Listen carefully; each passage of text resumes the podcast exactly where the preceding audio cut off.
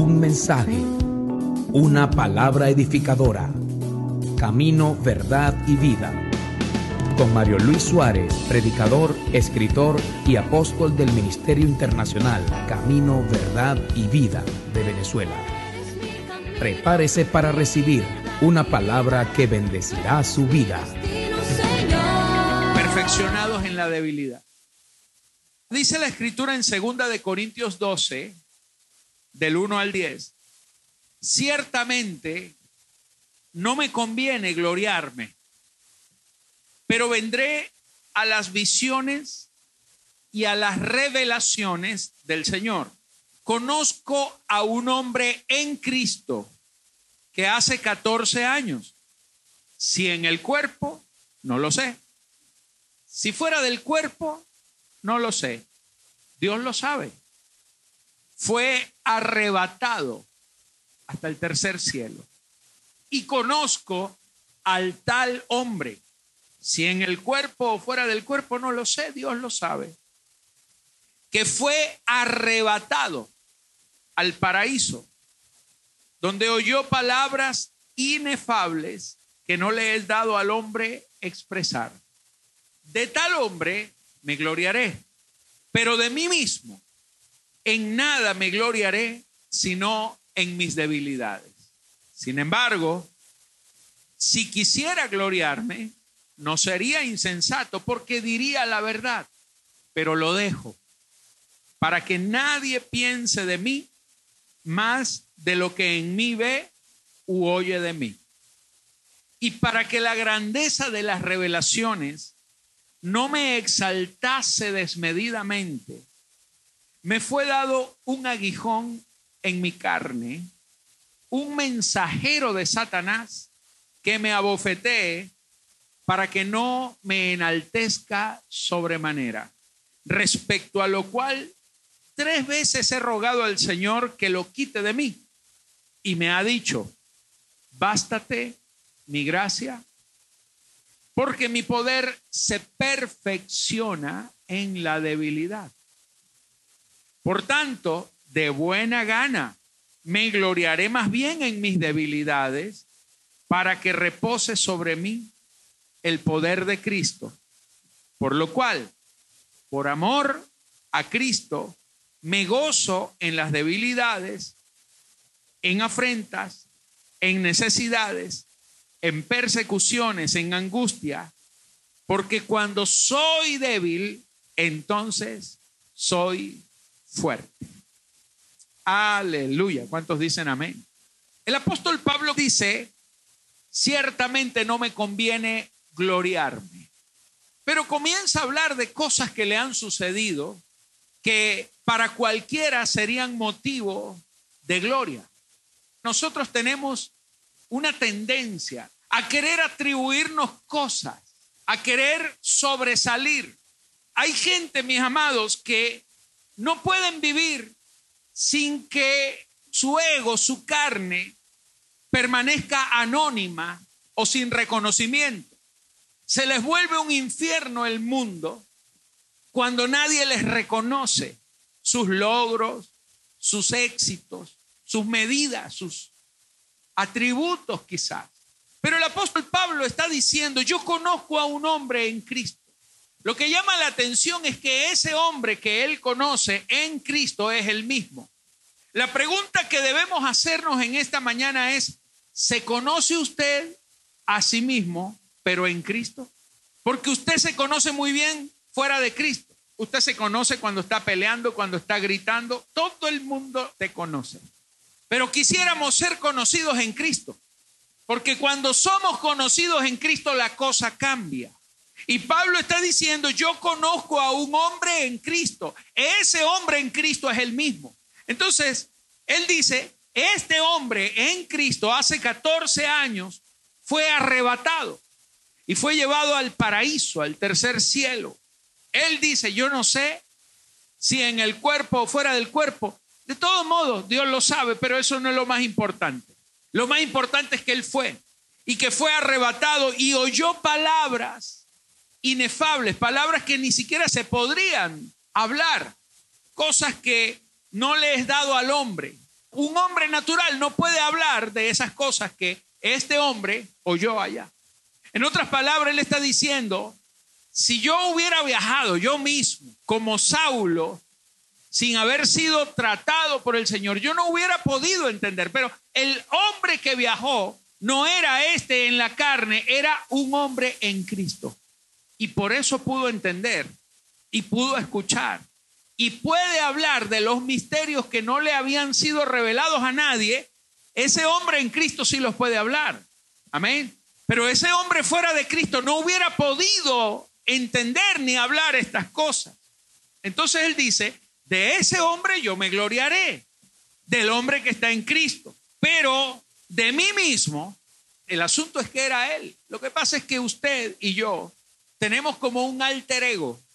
A principios de siglo los psicólogos acuñaron en un libro llamado Manual de Psicología esa frase, alter ego, significa el otro yo. Es el lado feo de ti mismo. El alter ego es Clark Kent y Superman, Bruce Wayne y Batman. ¿Me está entendiendo? Pero hay un alter ego malo y hay uno que es un superhéroe. Entonces tu yo en Cristo es muy distinto a tu yo aquí sin Cristo. Al que pelea en la casa, al que grita, al que tira las puertas, al que está malcriado, al que le responde a todo el mundo en la calle cuando se le atraviesan, eh, al que se come la luz roja. Ese es el alter ego feo. Y el apóstol Pablo dice, de ese yo no me puedo gloriar. Y entonces resulta que cuando él recibe aquellas revelaciones, el hombre en Cristo recibió la revelación. El hombre sin Cristo, él mismo, su parte que no estaba crucificada en Cristo Jesús, empezó como a quererse gloriar de lo que había recibido su alter ego, su hombre en Cristo. ¿Me está siguiendo, verdad? Cuando tu yo en Cristo recibe algo de Dios y tu yo que no está crucificado, esa otra parte fea que el Señor quiere cambiar de ti, empieza a echar mano de aquello santo para gloriarse a sí mismo. Entonces dice, yo empecé a vanagloriarme, empecé a creerme que yo era muy espiritual y muy bueno, que yo era el preferido de Dios, el que tenía la última revelación, y empecé a excederme en mi autoapreciación. Empecé a creerme mejor que los demás y entonces dijo, para que la grandeza de las revelaciones no me exaltase desmedidamente, me fue dado un aguijón en mi carne, un mensajero de Satanás que me abofetee para que no me enaltezca sobremanera. El apóstol entonces comienza hablando de gloriarse. Él dice, ciertamente no me conviene gloriarme. Es inconveniente, no conviene para nada. ¿Y qué es gloriarse?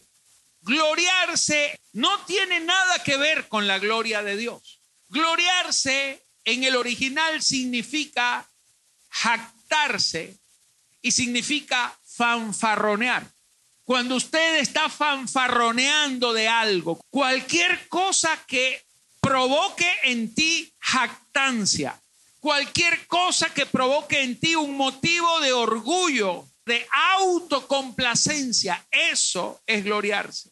Gloriarse es atribuirse a sí mismo el haber alcanzado o el haber logrado algo, cualquier cosa, sin reconocer que el único origen y causa que produjo aquello es Dios. Déjeme hablárselo de una manera más práctica. Pablo dice que gloriarse no conviene, porque a los efectos del reino del Señor, nada de lo que tú eres, nada de lo que tienes o nada de lo que has logrado o alcanzado ha venido a tu vida sin la participación de Dios, aunque seas ateo o incrédulo. Todo lo que tú tienes como hombre, empezando por el mismo hecho de estar vivo, provino de Dios. Tú mismo no lo lograste. No fue decisión de tu papá ni de tu mamá el que vivieras. Ellos no decidieron si eras hombre o mujer. Esto no es un tema de autopercepción, es un tema de diseño divino. Ahora, todo lo que tú has logrado, lo que tienes, lo que has alcanzado, no importa si tú no crees en Dios, no llegó a ti sin la participación de Dios. Si usted es una persona muy inteligente, no se debe a que usted ha estudiado mucho. Hay gente que ha estudiado más que usted y es menos inteligente. Y hay otros que no han estudiado absolutamente nada y son más inteligentes. Sí, Señor. O sea que tu inteligencia no es un motivo para gloriarte. Soy muy hábil, soy muy astuto, soy súper carismático, le caigo bien a todo el mundo. Tú podrás vivir tu vida aprovechándote de las habilidades, de los talentos, de aquellas cosas que te son un regalo de Dios, pero nada de eso vino a ti sin Dios. Amén. Si tienes un cuerpo bonito, ¿cuántos dicen amén? Recuerda que la belleza es subjetiva. Puedes considerarte una persona muy bella, pero no todos piensan así. Mira, puedes percibirte muy feo, pero eso también es subjetivo. Porque si usted se compara con alguien que usted considera más feo que usted, usted será bello. Así que dile al que está a tu lado, toda esta belleza, a ver, mira, mira a la persona que está a tu lado, dígale, toda esta belleza perfecta que ves en mí, solo existe en mi mente.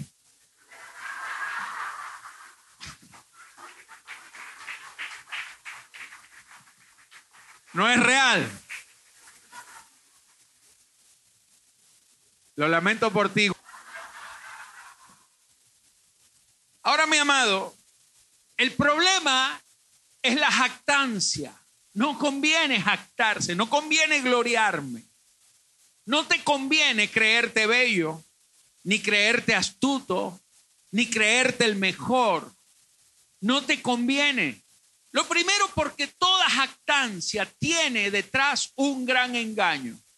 El versículo 6 dice, sin embargo, si quisiera gloriarme, no sería insensato, porque diría la verdad, pero lo dejo para que nadie piense de mí más de lo que en mí ve u oye de mí.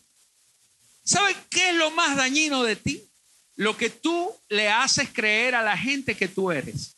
Eso es lo más dañino de ti. Lo más dañino de ti no es que seas bonito, sino que tú le hagas sentir a la gente que tú te crees bonito. Eso es lo dañino. Lo dañino no es que seas inteligente, sino que tú le hagas sentir a la gente que no hay nadie más inteligente que tú. Lo dañino de ti no es que eres muy bueno, sino que tú le hagas creer a la gente por ti mismo que tú eres demasiado bueno, porque le estás dando un falso mensaje.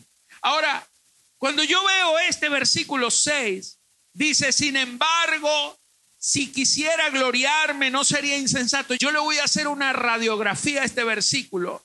Lo primero que encuentro es que toda jactancia se origina en la voluntad de tu alma no rendida al Señor.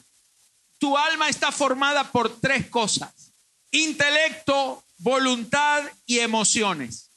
El origen de toda jactancia es tu voluntad la voluntad de tu alma no rendida al Señor. Por eso el apóstol dice, si quisiera gloriarme, porque usted puede decidir no gloriarse. Usted puede ordenarle a su alma que no hable también de usted y que hable mejor de Cristo. Usted puede renunciar a los aplausos que espera. Trabajé y nadie me felicitó. Tú puedes renunciar a eso. Porque eso es parte de la voluntad de tu alma. Y mientras tu alma espere los aplausos, no está crucificada y te estás gloriando a ti mismo y no conviene porque le estás dando un mensaje falso a la gente. Estás diciéndole a la gente, esto lo hice para que me reconozcas a mí, para que me aplaudas a mí, para que tú me celebres a mí y no para que celebres a Cristo y no para que reconozcas o exaltes a Cristo. Ese es un mensaje errático. Por eso Pablo dice, si quisiera gloriarme, Tú puedes querer gloriarte o puedes querer no hacerlo. Y eso siempre dependerá de tu voluntad. Si tu voluntad, la voluntad de tu alma está gobernada por tu carne, entonces va a querer gloriarse. Pero si está gobernada, si la voluntad de tu alma está gobernada por el Espíritu Santo, entonces tu alma decidirá no gloriarse, sino atribuirse toda la gloria al único que la merece. Porque si usted hizo algo bonito, algo bueno, algo bien hecho, no lo hizo ni siquiera por usted. Lo hizo porque el Señor le dio el talento, la habilidad, para que usted lo hiciera, para que lo exaltara a Él, porque todas las obras fueron prediseñadas desde antes de la eternidad para que usted anduviera en ellas. O sea que todo lo bueno que estás haciendo, no te lo inventaste tú. Fue diseñado en el cielo y apenas se te está notificando. Así que notifícale a tu carne y dile, eh, eh, eh, eh, no te me exaltes, porque tú no inventaste nada.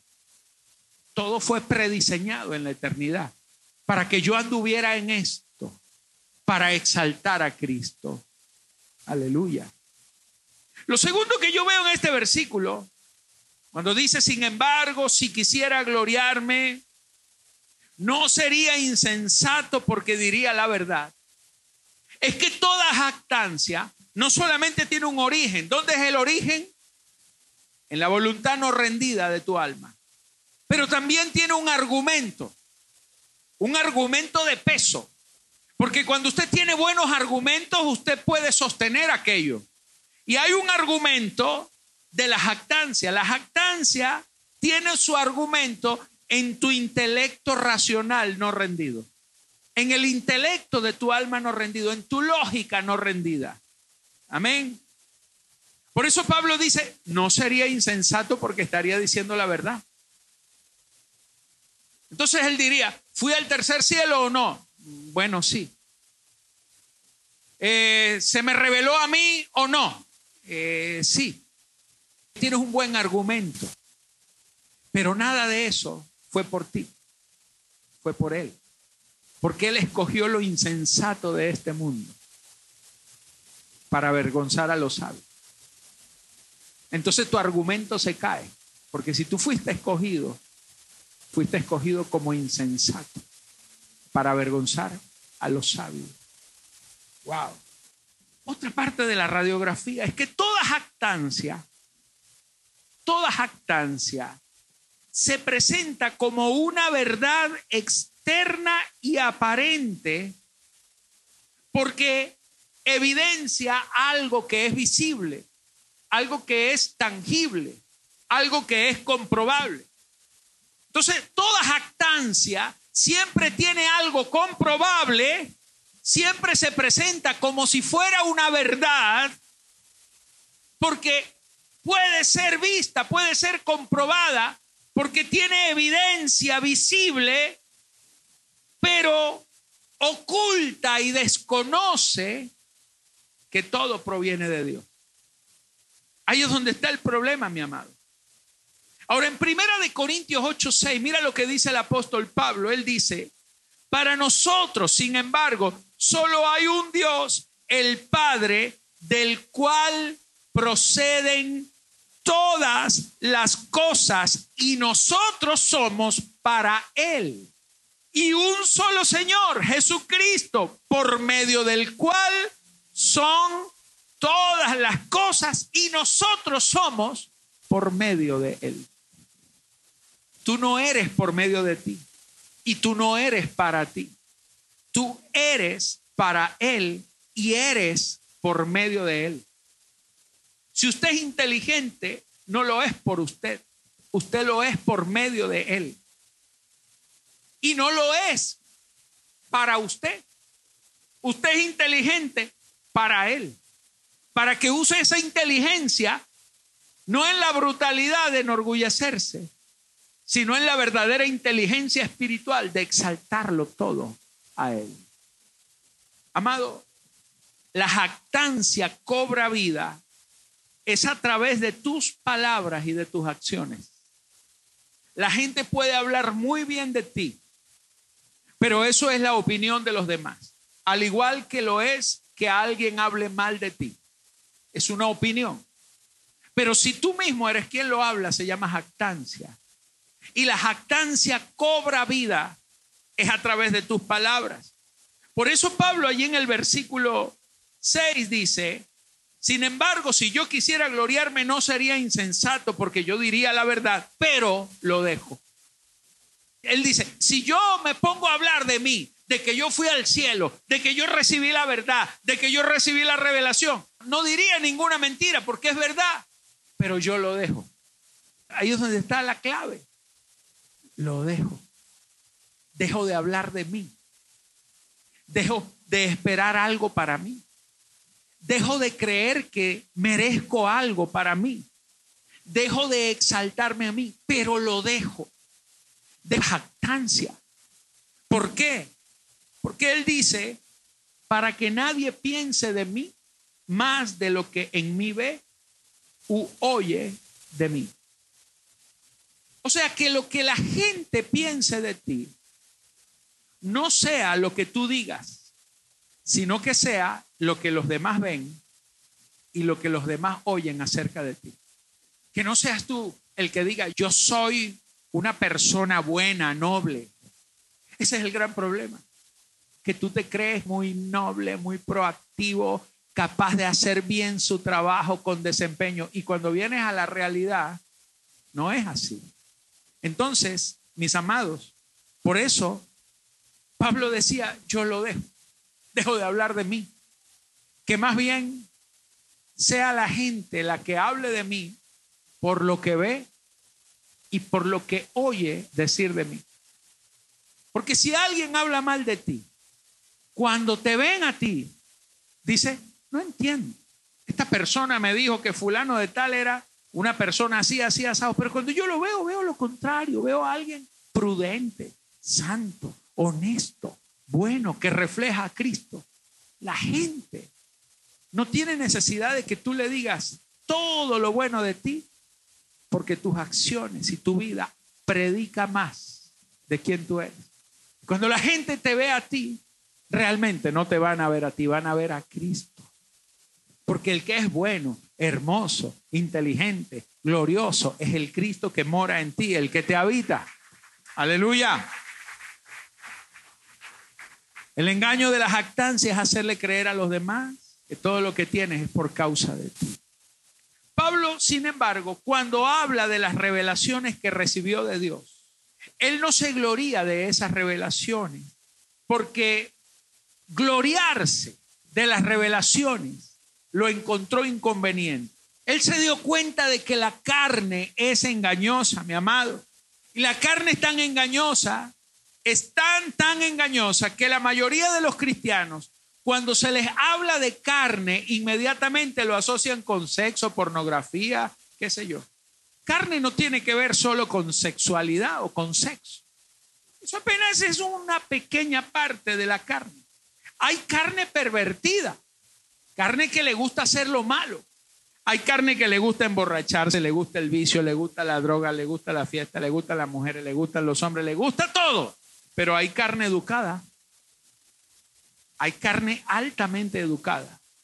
Tu carne puede ser grosera, mal hablada, maledicente, o puede ser una carne finuchis, que no dice malas palabras, pero es rebelde, que no se somete a la autoridad. Jehová es mi único pastor y nada me faltará. Yo no me someto a hombre. Maldito el hombre que confía en el hombre. Eso es carne rebelde, educada pero rebelde. Y es carne. Es tan carne como la grosera. Hay carne que grita y hay carne que calla y es orgullosa. Hay carne orgullosa. No grita, pero está ahí.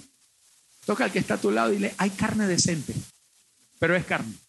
Hay carne irracional, carne bruta.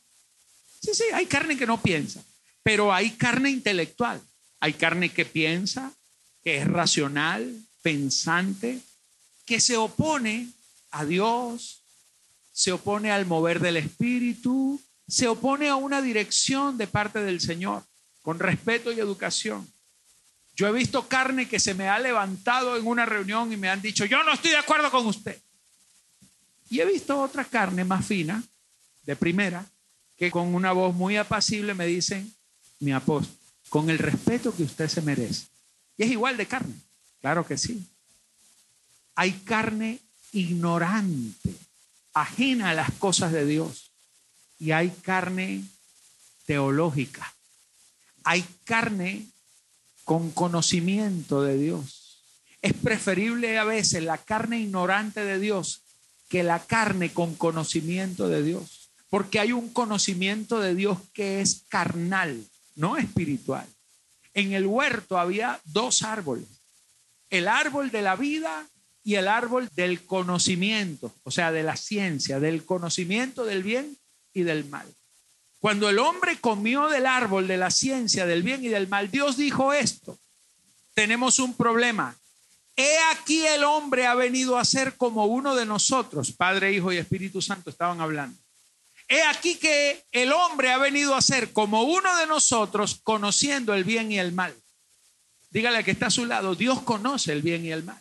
Pero Dios no conoce el mal porque lo practique o porque lo haya practicado. Dios conoce el mal porque Él sabe que todo lo que es opuesto a su naturaleza benévola, buena, santa, justa y pura es malo. Adán conoció el bien y el mal no porque conoció a Dios, sino porque le desobedeció. Hay dos maneras de llegar al mismo lugar. De arriba hacia abajo o de abajo hacia arriba. Puedes llegar al mismo punto, pero las consecuencias son distintas. Entonces, mi amado, hay carne teológica, con argumentos, con razonamientos teológicos. Hay carne que conoce la Biblia. Hay carne bíblica, ¿me entiende? Llena de palabra, como la de Pablo. Filipenses 3, 4. Pablo dice, aunque yo tengo también de qué confiar en la carne. O sea, Pablo dice, yo tengo como confiar en mi carne. Claro que sí. Si alguno piensa que tiene de qué confiar en la carne, yo más. ¿Usted cree que usted puede confiar en su carne? Sí, Pablo dice, yo más que usted. Ya le voy a explicar por qué.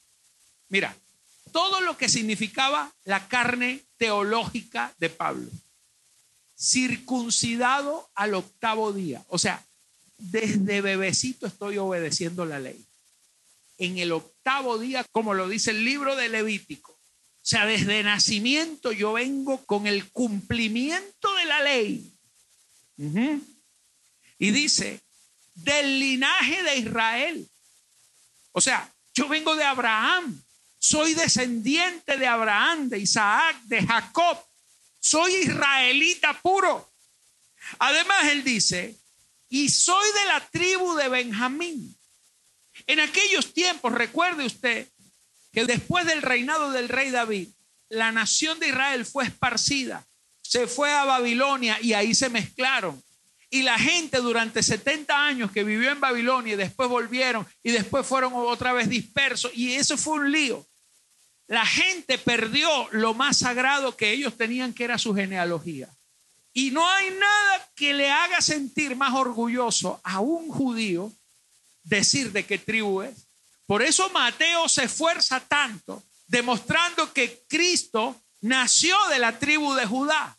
Eso era muy importante para un judío, demostrar que había nacido de la tribu de Judá porque cumplía con la promesa bíblica. Bueno, Pablo decía, yo vengo de la tribu de Benjamín, el hijo de mi mano derecha. Y después dice, hebreo de hebreos. O sea, yo no vengo de mezcla. Yo no vengo de mezcla. Mi papá y mi mamá eran hebreos y los, mis abuelos eran hebreos y así hasta Adán. En cuanto a la ley, yo era fariseo porque estaban los fariseos y los saduceos. Pero yo no soy de la falsa doctrina de los saduceos. Yo soy de la doctrina correcta de los fariseos. En cuanto a celo, era tan celoso de Dios que hasta perseguía a su iglesia en cuanto a la justicia que es en la ley, o sea, en cuanto a obedecer mandamientos, guardar el sábado, cumplir con las fiestas, hacer todo lo que la religión mandaba, irreprensible. Diga conmigo, carne teológica. Es la misma carne que tienen muchos. Yo sí nací en esta iglesia. Desde que yo nací en Cristo, nunca, nunca me he descarriado. Jamás me he apartado del Señor. Y además, yo no me he contaminado con doctrinas raras, porque yo sí tengo revelación. No como esos hermanitos. Y empezamos a desdeñar de los demás, porque empezamos a creernos que nosotros sí tenemos la revelación. Y yo te hago una pregunta. ¿Estás seguro de que tú tienes la revelación? Nosotros apenas conocemos un pequeño aspecto. Tú puedes ser híbrido y no saberlo y estar pensando como Pablo, que servía a Dios y estaba persiguiendo su cuerpo. Cuando la luz se le apareció y le rodeó en aquella mañana en Damasco, a las puertas de Damasco, se le aparece el Señor, oye la voz y le dice, Pablo, ¿por qué me persigues? ¿Quién eres, Señor? Yo soy Cristo a quien tú persigues. Y le dijo, dura cosa es dar patadas contra el aguijón. Avanzo, mi amado. En el verso 7 dice, pero cuantas cosas eran para mi ganancia. La jactancia es creer que tú tienes ganancia de aquellas cosas de las cuales te enorgulleces. Entonces él decía, pero cuantas cosas eran para mi ganancia, tuve que tomar una decisión. Las he estimado como pérdida por amor de Cristo. Y ciertamente aún estimo todas las cosas como pérdida por la excelencia del conocimiento de Cristo Jesús, mi Señor, por amor del cual lo he perdido todo. No es que Él perdió todo por Cristo, es que decidió estimarlo como pérdida. Ahora, ¿con cuánta ganancia te seguiste quedando después de haber conocido a Cristo? ¿Con cuántos tesoros seguiste tú? ¿Cuántas cosas de las que siempre te has enorgullecido, cuántas de esas cosas todavía siguen estando en ti como si fueran ganancias y no las has puesto a pérdida? Pablo dice, todo lo tengo por basura para ganar a Cristo. Pablo dijo, me propuse algo porque Cristo me ganó a mí, ahora me toca a mí ganármelo a Él. O sea, hay un Cristo que te rescató a ti, que te ganó a ti para Él. Ahora tú te tienes que ganar a Cristo. Pablo dice, yo debo ganarme a Cristo. Y la única manera de que yo me gane a Cristo es que yo tenga todo por basura, por amor de Él. Para ganar a Cristo y ser hallado en Él. Hay gente que no es hallada en Cristo, hay gente que es hallada en su orgullo, en su ego, en su altanería, y así somos. Entonces, amados, hay un conocimiento de Dios que es carnal. Y esto parece ilógico, pero si todo lo que tú conoces de Dios solamente es una teoría en tu mente, un concepto, un paradigma, una mera información, letra muerta, dogmas religiosos que no transforman tu vida, simplemente lo que tienes es un conocimiento carnal de Dios. Cuando tú conoces a Cristo, hay transformación en tu vida. Ya no hay un mensaje de tu boca acerca de ti todo lo que tú hablas, no lo hablas sino con tu vida porque tú eres una carta leída por todo el mundo. ¿Cómo trata Dios con las debilidades humanas? ¿Cómo trata Dios con nuestras debilidades? Dios decidió emitir una sentencia total desde el cielo sobre la carne. Amén. Y Dios hará todo lo que sea necesario para tratar con nuestra carne hasta que seamos transformados a la imagen de Cristo. Dios no, no está conforme con haberte salvado. No. Si tú crees que ya tú eres salvo y que ya está todo listo, apenas la salvación es la entrada al reino. La salvación es la entrada al reino. Lo que te va a dar acceso a la vida abundante no es el ser salvo, es el ser transformado. Amén. Entonces Dios hizo algo en Pablo cuando él quiso gloriarse a causa de las revelaciones que había recibido. Dios trató con Pablo, le mandó un aguijón. Él dijo, y para que la grandeza de las revelaciones no me exaltase desmedidamente, me fue dado un aguijón en mi carne, un mensajero de Satanás. Imagínate, Dios me mandó un mensajero del diablo. Wow. Que me abofetee para que no me enaltezca sobremanera. Respecto a lo cual tres veces he rogado al Señor que lo quite de mí. Y el Señor me ha dicho, bástate mi gracia porque mi poder se perfecciona en la debilidad. Por tanto, de buena gana me gloriaré más bien en mis debilidades, para que repose sobre mí el poder de Cristo. Mira, literalmente Pablo dijo, me mandó un aguijón. Literalmente un aguijón es una espina una espina punzante. ¿Alguna vez usted se ha clavado una espina? Imagínese que usted se pinche con un alfiler y ese alfiler le quede clavado allí. Usted no mueve la mano, se queda inmóvil, porque un aguijón te inmoviliza. Ya no sirves para nada, porque tienes un aguijón en la carne. Ahora, aunque el aguijón es un emisario, es un mensajero de Satanás, Dios lo aprovecha para tratar contigo.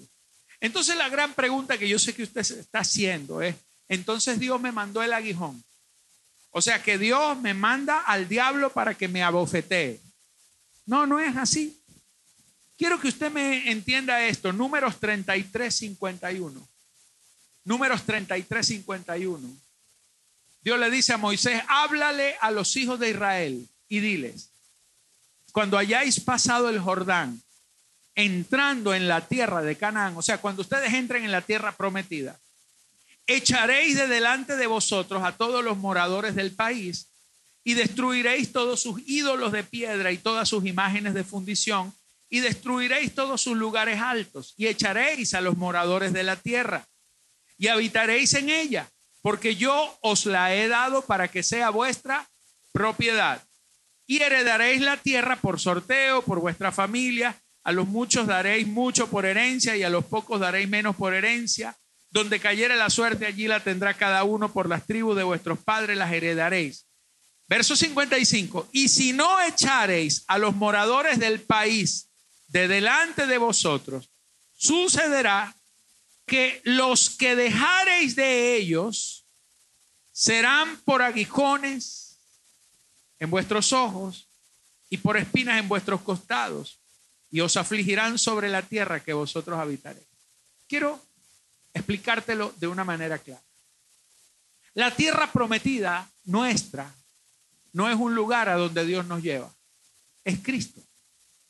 La tierra prometida es Cristo morando en ti, es Cristo conquistando la tierra, conquistando tu espíritu que estaba muerto.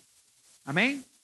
Ahora, cuando Cristo vino a tu vida, en esa tierra prometida estaban otros moradores, otros gigantes. ¿Sí? Usted recuerda que a Moisés, Moisés mandó a unos espías a ver, a reconocer la tierra, y ellos llegaron asustados por los gigantes. Entonces el Señor les dice, cuando ustedes pasen el Jordán, cuando ustedes entren en esa tierra prometida, van a tener que sacar todo lo que está viviendo ahí. Porque la tierra no es para ellos, es para ti. Lo que está diciendo es esto. Cuando recibes a Cristo, con el poder de Él, con la autoridad de Él, con la gracia de Él. Vas a tener que sacar a todos los gigantes que estaban habitando antes dentro de ti, a todos los que eran tus dueños. ¿Mm? Y dice aquí, vas a tener que sacarlos a todos, echaréis a los moradores de la tierra. ¿Qué, ¿Qué, ha estado morando en tu vida? ¿Qué gigante no has terminado de sacar? Y dice, y destruiréis todos sus lugares altos. ¿Qué ídolos tienes todavía dentro? ¿Qué sigues adorando? ¿Qué lugares altos? Todo aquello, mi amado, todo aquello a lo que tú le rindes culto, que no es Dios, es un ídolo. Ríndele culto a tu ego y tu ego es tu ídolo. Y vas a tener que sacarlo.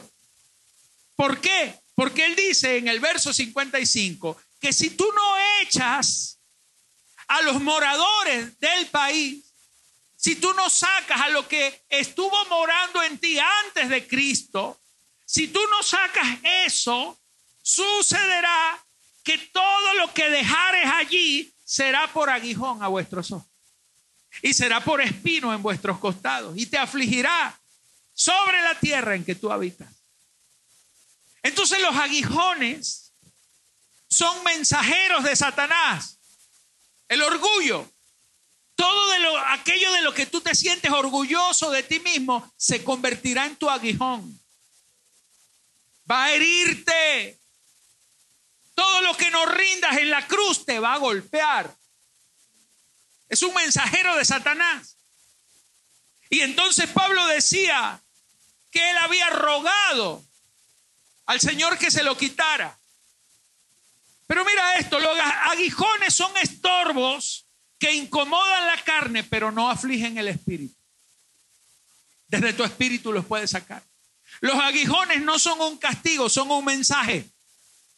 De que todavía está allí el enemigo habitando, de que tienes que echarlo tú. Un aguijón te abofetea, pero no te mata. Un aguijón te obliga a orar cuando tú no quieres hacerlo. Los aguijones te van a obligar a orar. Un aguijón te va a llevar a negarte a ti mismo y a exaltar a Cristo. Por eso Dios no te lo quita. Porque tú decides, o eres afligido por el aguijón o lo crucificas. Dios no nos quita el aguijón. No le pidas a Dios que te quite el aguijón. Él no te lo va a quitar.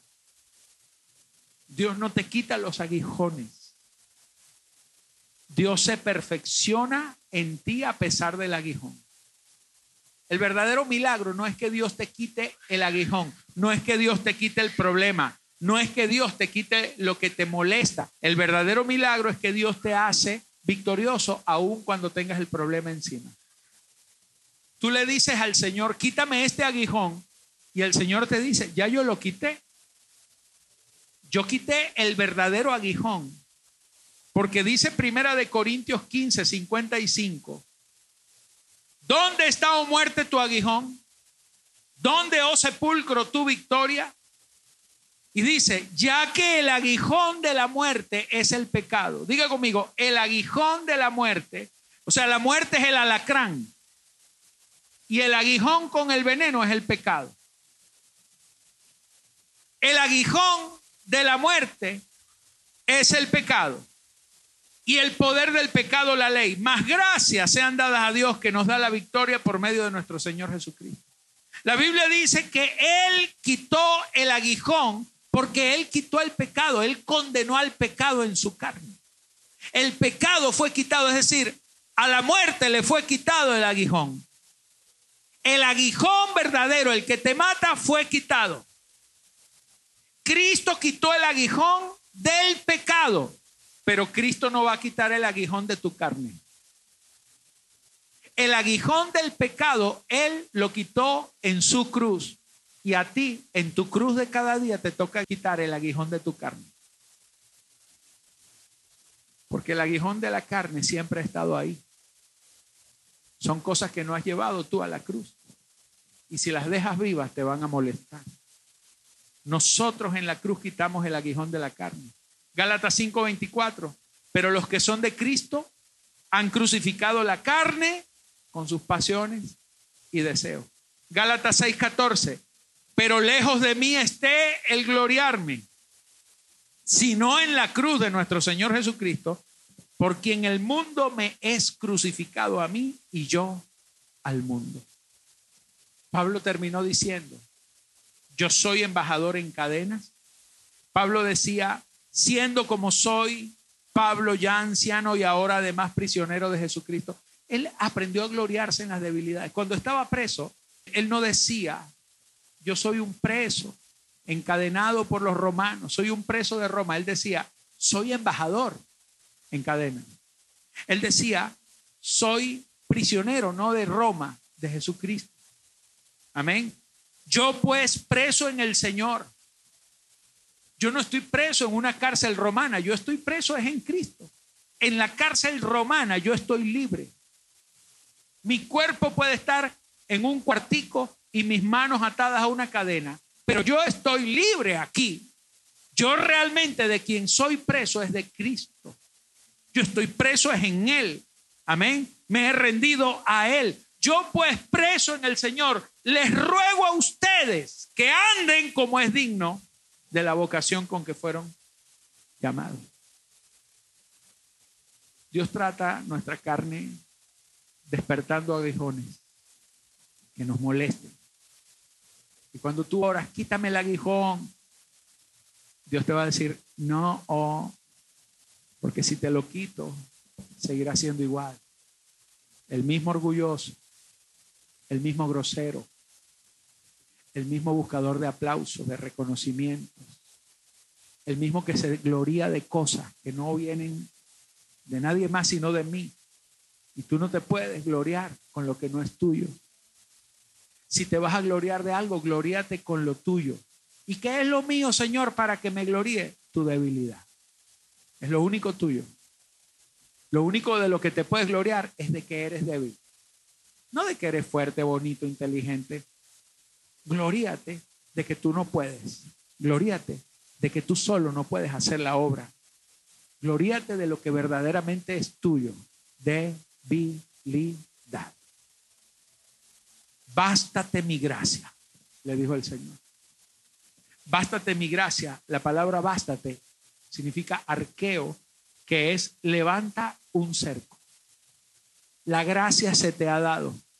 Levanta un cerco de gracia para que el aguijón no te siga molestando. Llévalo a la cruz. Lleva ese filisteo, ese cananeo, llévalo a la cruz. Quita el ídolo. Quema el ídolo. Quema lo que has estado adorando de ti mismo. Quémalo.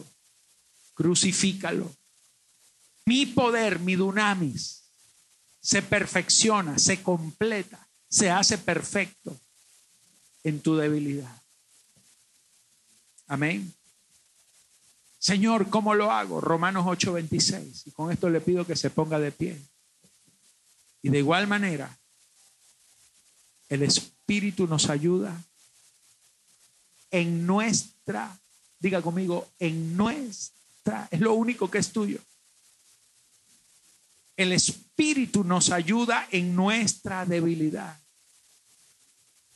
Ni siquiera sabes pedir como conviene. Pides y pides mal porque pides para tus deleites. Todo lo que le pides a Dios es para gozártelo.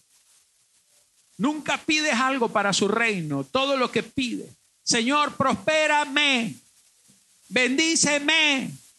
Ayúdame. Todo es para ti. Tienes a Dios como sirviente. Señor, dame la casa. Dame el carro. Multiplícame el dinero, Señor. Mira que yo te sirvo. Mira que yo diezmo. Mira que yo ofrendo. ¿Y qué? No sabes cómo pedir. Pues que hemos de pedir como conviene, no lo sabemos, pero el Espíritu mismo intercede por nosotros con gemidos indecibles. Y el que escudriña los corazones sabe cuál es la intención del Espíritu, porque conforme a la voluntad de Dios, intercede por nosotros. Cierra tus ojos. Que no has echado de tu tierra ¿Qué es lo que todavía tienes que sacar? Todo lo que no saques de tu vida se convertirá en un aguijón, en un estorbo. Te causará dolor y el Señor no lo va a quitar, porque su poder se perfecciona en tu debilidad. Lo va a dejar allí para tratar contigo porque te prefiere débil, te prefiere llorando, que sin problemas y perdido de Él, separado de Él, nada puedes hacer. Esto ha sido Camino, Verdad y Vida. Esperamos que este mensaje haya sido de bendición para usted. Para contactar al apóstol Mario Luis Suárez y nuestro ministerio, visite nuestra página web www.cddministerio.com. Muchísimas gracias y hasta la próxima.